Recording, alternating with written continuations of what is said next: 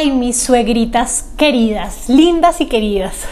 No sé por qué, pero siempre que hablamos de saber estar termina saliendo alguna historia sobre alguna suegra por ahí y por eso sentí la necesidad impetuosa de tocar este tema con esta historia de hoy. Así que bienvenidos al arte del saber estar. En cada capítulo contaremos una historia real y de ella aprenderemos y descompondremos qué hacer en estos casos cómo manejar la situación, normas, reglas y todas las herramientas para saber estar. Aquí comienza una nueva historia sin etiquetas. Advertencia. Todas las historias sin etiquetas son basadas en hechos reales. Los nombres, fechas y lugares han sido modificados a discreción por respeto a sus protagonistas. Las historias serán contadas tal y como me llegaron a mí. Así que comencemos. Me voy a convertir en Camila para esta historia y ella decidió llamarla suegra demasiado pendiente. Puede que después le cambiemos el nombre, ya veremos.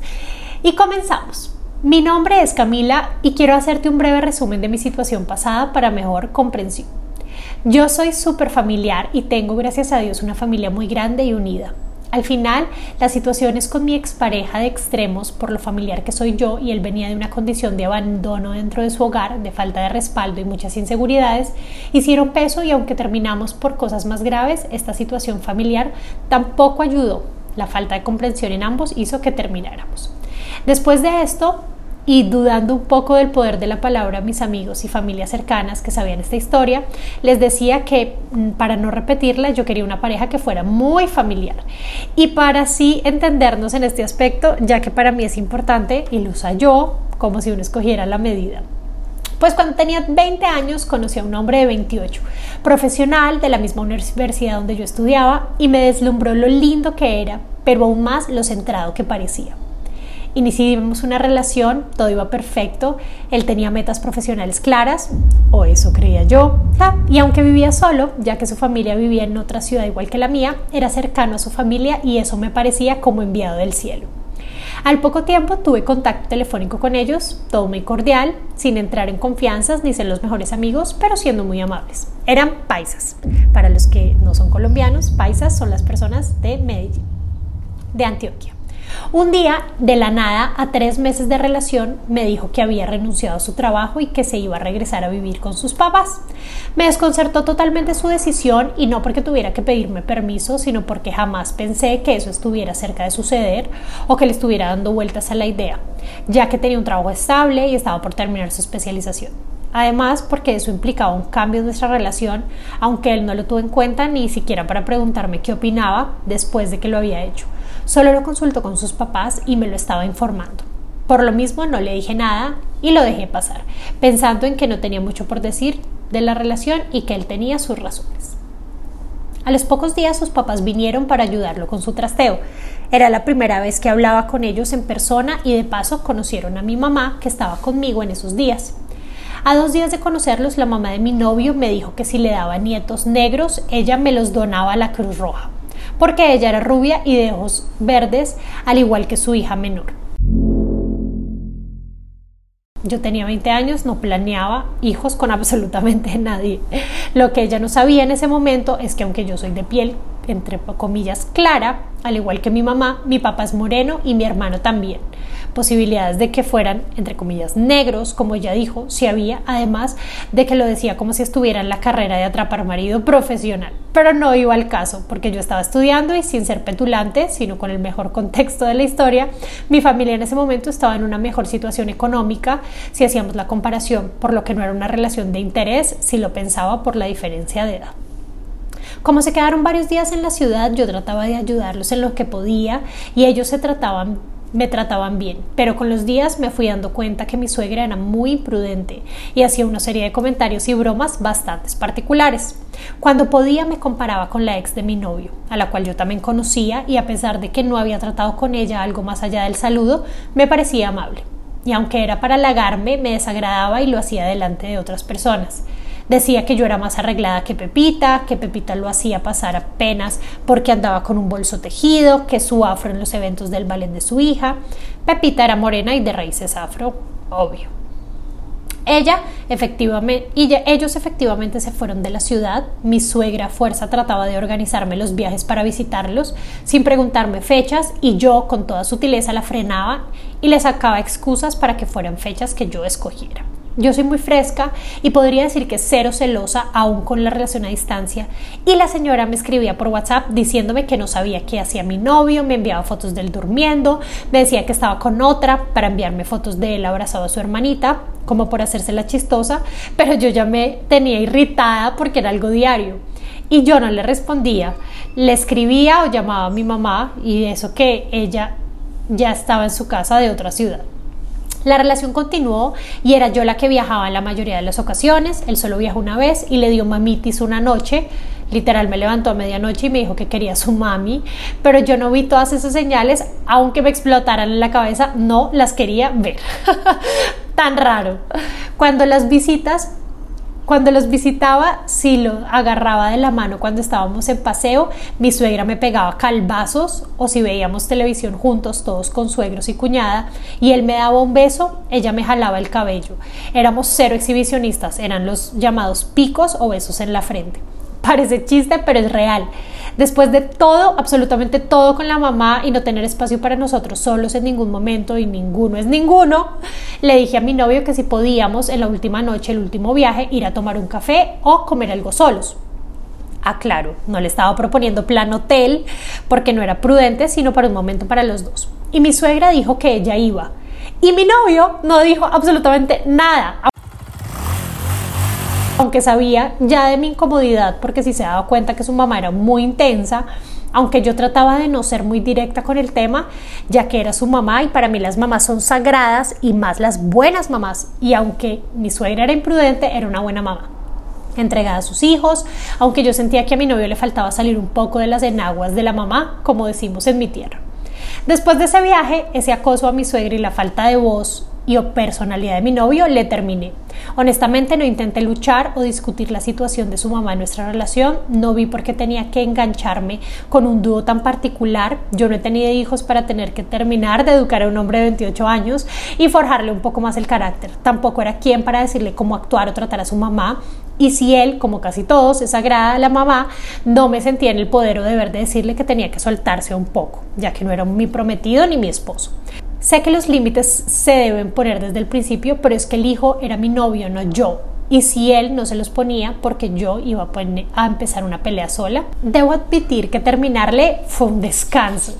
Le dije que sentía que no funcionaba a distancia y que queríamos cosas distintas. Nunca me arrepentí y un hablo con él cinco años después, aunque jamás le dije realmente todo lo que me molestaba la atención de su mamá y él, aunque sabía que por ahí iba el cuento, jamás puso el tema sobre la mesa y yo sé que nos faltó poner límites a ambos, eso fue falta de comunicación y de él con su mami también. Ahora él tiene pareja y adivinen qué, viven juntos, están felices, pero viven con su mamá, su padrastro y su hermanita, todos en la casa de su mamá. Esa es la confirmación de que tomé una buena decisión para mí. No digo que sea malo, puede que a la chica le guste, pero no era lo que yo quería y quiero para mí. Es chévere tener una suegra que sea un apoyo, que se tome una relación no solo por el hijo, sino por la empatía entre ambas. Yo tampoco es que sea obligación ser las mejores amigas, pero sí tener un trato cordial de lado y lado. Debo decir que con lo que te he escuchado, trabajo a diario en cómo poner los límites de manera cordial pero clara. Y cuando me contestan algo de las suegras, pienso, ¿qué le diría María Paula a Gaby? Sigo trabajando en mí con tu ayuda. Gracias por el aprendizaje que compartes. Es valiosísimo. Tan divina Camila, muchas gracias a ti. Muchas gracias por esta super ciberhistoria.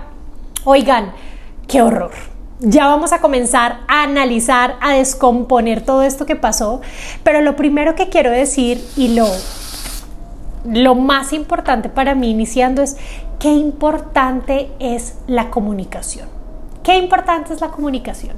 Probablemente si hubiésemos tenido esa conversación con ese novio en un inicio, no hubiéramos llegado a ese límite. ¿Y qué pasa cuando no estamos dispuestos a hablar? ¿Qué pasa cuando nos da miedo? ¿Qué pasa cuando creemos que, ay, no tengo derecho a decir nada porque soy la novia? Nos comemos cosas que no debemos comerlas.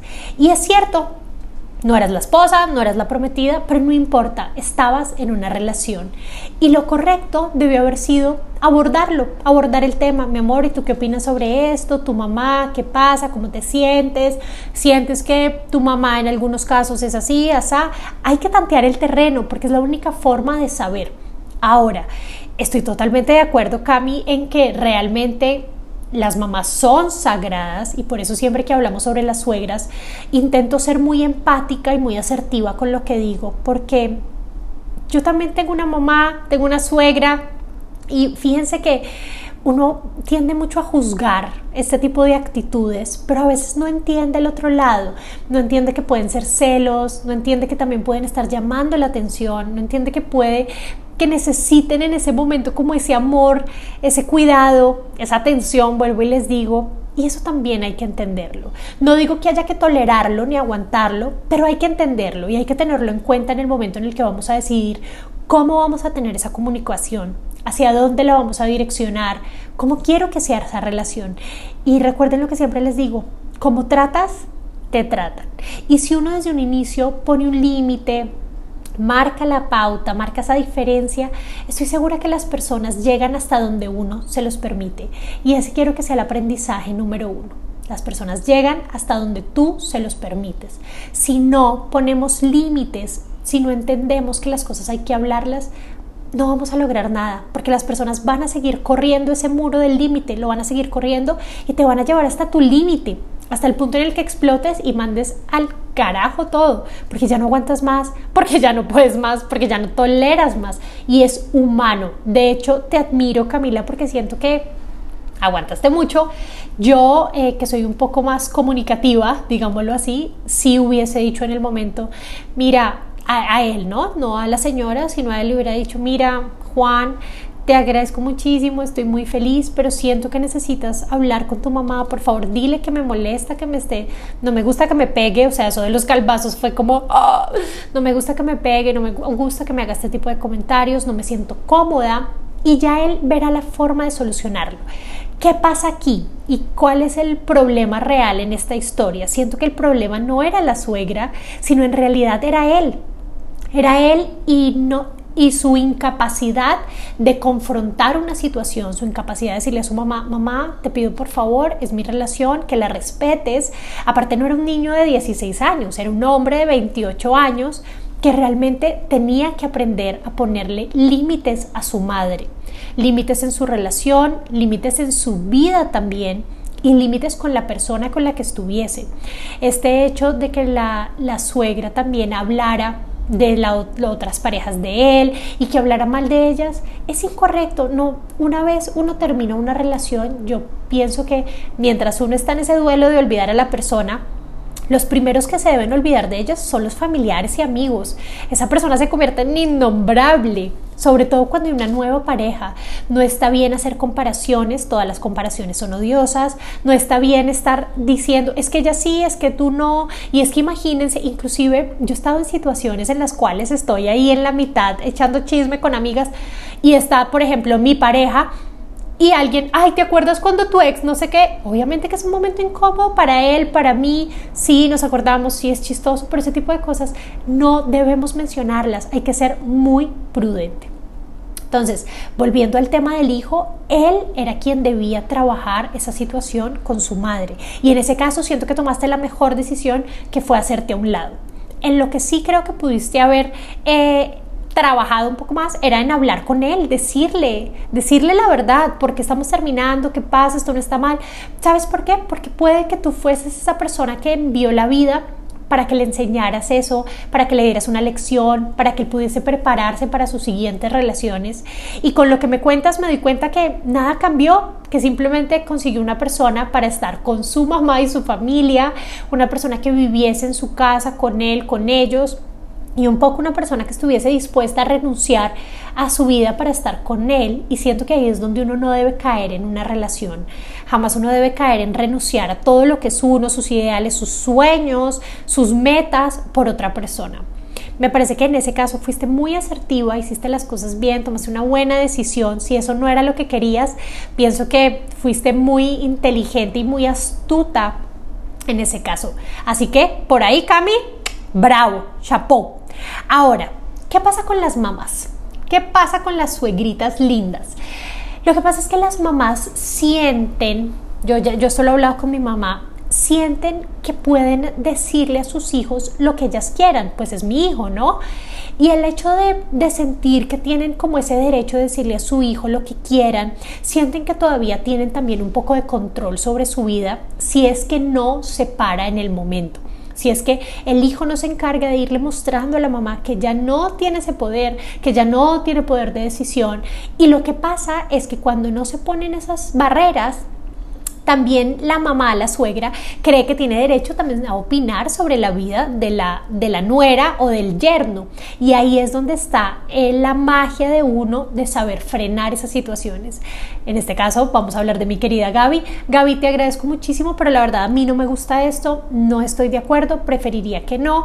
En mi casa lo hacemos de otra forma, yo prefiero que se haga de tal forma, etcétera. Siempre desde la cordialidad, desde la amabilidad, desde la empatía pero debemos aclararle a las personas cuando algo no nos gusta y no solamente a las suegras, a todo el mundo, porque si no la gente va a asumir que es correcto decir ese tipo de cosas y no es correcto, no es válido, no debemos permitir cosas con las cuales no nos sentimos cómodos. Y otro ejemplo de ello fue cuando la suegra le dijo a Camila que si sus hijos iban, ¿cómo fue que le dijo que si sus hijos salían negros, que los donaba a la Cruz Roja?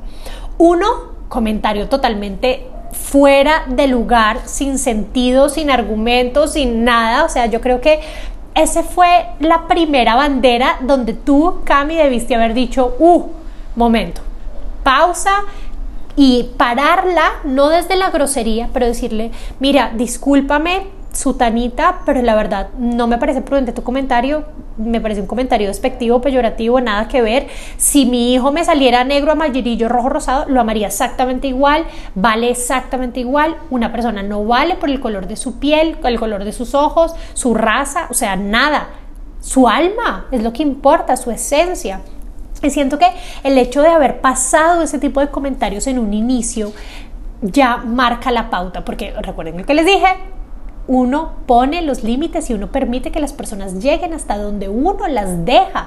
Pero si dejaste que hiciera este comentario, ta, ta, ta, yo entiendo que uno al principio, sobre todo cuando uno es pequeño, tenías 20 años, entiendo que uno en esas situaciones es como jajaja y no se atreve mucho a decir la cosa o uno apenas está conociendo a la suegra y le da como pena decirlo, pero estas situaciones hay que enfrentarlas y hay que tomarlas de los cuernos, no con grosería porque siento que las personas también a veces cruzan ese límite y entonces tienden a ser groseras, no desde la grosería, sino desde la empatía, no, sabes que no, la verdad no, ni los vas a donar porque aparte son mis hijos y pues no los voy a donar, los amaría igual que si fueran de cualquier color, como así.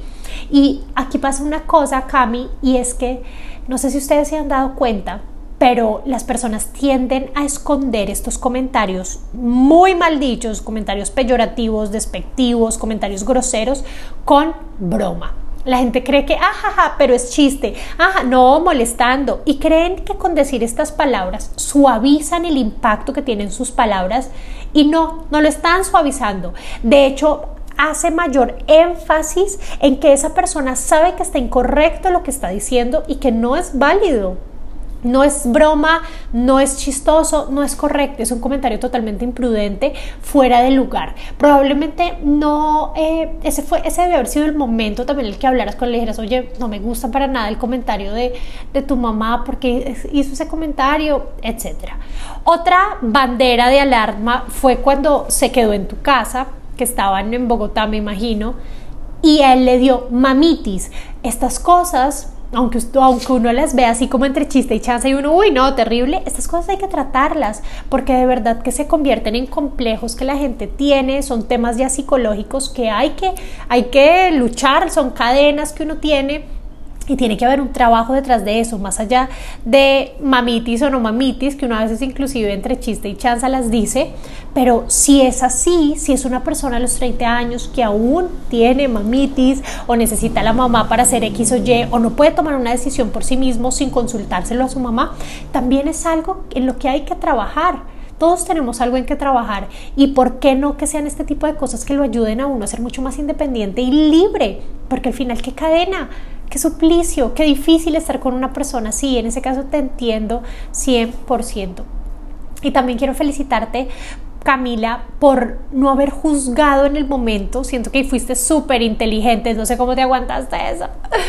Fuiste súper inteligente en aguantar, en aceptar, en tomar una buena decisión en el momento de, uy, esto no es para mí, chao, chao, porque también muchas veces por temor, por no quedarnos solos, por miedo, por bobos, terminamos diciendo o aceptando situaciones con las cuales no nos sentimos cómodos y es aquí donde uno tiene que ser inteligente emocionalmente. Y así me quede solo, así llore por una semana, así me dé duro, hay que saber salirse de estas situaciones con las cuales uno no está de acuerdo. Hay cosas que son eh, o sea, que uno puede aceptar, hay cosas que son negociables y en definitiva hay cosas que no son negociables con una pareja. Para mí, por ejemplo, no es negociable estar con una persona que no tenga buenos modales. No es negociable. Para mí es algo que es importante, para mí eso es educación, para mí es respeto, etc. Perfecto. No podría estar con una persona que no los tuviese o que no se preocupara por ellos. Mientras que es negociable si, por ejemplo, Luis Felipe no es, no es creyente de la Iglesia Católica y yo sí. A mí no me afecta, él tiene su espiritualidad de otra forma, yo tengo la mía, perfecto. Respeto su punto de vista, él respeta mi punto de vista y ya está. Así como también conozco personas para las cuales es innegociable que su pareja em, cumpla la misma fe que ellos tienen, vayan a la misma iglesia, eh, crean en Dios, recen, oren, etc. Respetable. Cada persona tiene su propio criterio no se trata de imponer un criterio establecido, sino que de definir y tener muy claro qué para ti es negociable y qué no es negociable. Y dentro de estas cosas, tomar decisiones. Tomar decisiones. Nos cuesta tanto tomar decisiones, no entiendo por qué, pero hay que aprender a tomarlas, hay que saber tomarlas siempre desde el saber estar. Asertividad, empatía, respeto, buena educación, prudencia, por Dios. Otra cosa muy importante sobre las suegras que quería contarles y quería aprovechar para meter aquí un poquito de chisme al respecto. Yo he tenido suegras difíciles, difíciles, difíciles también, y quería hablarles desde mi experiencia sobre estas suegras difíciles que tampoco debe permitir uno que una suegra se meta en una relación si es una relación que vale la pena. Es cierto que cuando uno se casa con una persona, se casa con toda la familia, eh, cuando yo he tenido estas suegras, obviamente no estaba casada ni nada de eso, pero el dicho dice un poco que al final no estás con su pareja, no está con las otras personas. ¿De qué depende? De los límites. Pero tampoco una persona tiene la culpa de que su mamá sea difícil, de que su mamá sea mayor, que quiera llamar la atención, de que su mamá sea intensa, de que su mamá sea imprudente. Una vez tiene la culpa, de verdad no la tiene. Y tengo el caso cercano de una familiar que tuvo también una suegra, que de hecho todos le tenemos cuento a ella con esta persona, porque imagínense que iba a ir con su esposo a cine y la suegra, ay, yo voy con ustedes. Y a ir, ay, yo voy con ustedes. Y se enfermaba y todo, de mentira, pero se enfermaba para que la llevaran a la casa, para estar con ellos, para que no la dejaran sola. Y por eso aquí vuelvo y les toco el tema de la empatía, porque a veces uno no entiende. Son personas que tal vez tienen un tema psicológico, que se sienten solas, abandonadas, que ya son mayores y yo siento que ahí sí nos falta un poco más de empatía nosotros, los jóvenes, con las personas mayores y entenderlo. No digo que aceptemos que la suegra sea grosera, que me diga, a mí me haces el favor y me dices tal, o que sea despectiva. No, no digo eso, digo es que también hay que entender cierto tipo de situaciones, también entender que les dan celitos. Cuando uno sea mamá, yo me imagino yo de mamá Jesucristo, yo sé, yo voy a ser súper celosa. Yo voy a ser súper celosa. Y ya me imagino al pollo tres veces más celoso donde tengo una niña porque es que, ay, Dios mío. Entonces imagínense como uno también tiene que tener la habilidad de ponerse en esos zapatos y decir, ¿sabes qué? Sí. Y desde el saber estar, saberlo manejar, no pasa absolutamente nada. Analizar la situación antes, meditarla, hacer una listica de pros, contras, aprender a poner límites, pensar realmente eso, qué incidencia tiene en mi vida, lo dejo pasar, no lo dejo pasar, ese comentario que acaba de hacer realmente me afecta, no me afecta, va a cambiar mi vida en algo. Si no, si la respuesta es no, déjenlo ir. Tampoco se desgasten, no hagan que sus parejas tengan una mala relación con sus mamás. Tampoco. Una vez ah, yo conozco hasta personas que se han encargado de poner en contra a sus hijos de sus mamás. No, eso tampoco es correcto. La mamá es la mamá y lo será toda la vida por buena, mala que sea, la mamá es la mamá y también hay que respetarlo. Tampoco podemos poner en contra a las personas en contra de su mamá, ni de su papá, ni de nadie. Eso es ser manipulador, mis etiquetunos. Así que no, saber estar. No es tan difícil, ¿verdad? ¿Qué tal les pareció esta, esta sesión de hoy, esta historia? A mí me encantó por todo el detalle, creo que ha sido la más detallada que me han mandado, me fascinó por la historia, porque siento que muchos nos sentiremos identificados y sobre todo me gustó porque sé que el tema de las suegras da demasiado para hablar, pero ya lo chismosearemos en la tertulia del jueves. Por ahora, muchas gracias por escuchar un capítulo más del arte del saber estar. No olviden que todos los jueves, como les comentaba ahorita, tenemos una tertulia en vivo en Instagram, en el arte de saber estar, para discutir estos temas, hablar al respecto, contar historias, anécdotas y lo que haremos este jueves será que les contaré todas mis historias con mi suegra para que nos riamos un, un, rato y con todas esas suegras que a veces nos hacen sufrir. Si les gustó, por favor, no olviden dejarme una valoración, sus comentarios, que para mí son importantísimos. De verdad que este tiempo que dedico a ustedes lo hago con todo el cariño del mundo para transmitirles todos mis conocimientos. Muchísimas gracias, les mando un abrazo gigante, que tengan una excelente semana y nos vemos el próximo lunes. Un abrazo mis etiquetunos. Chao, chao.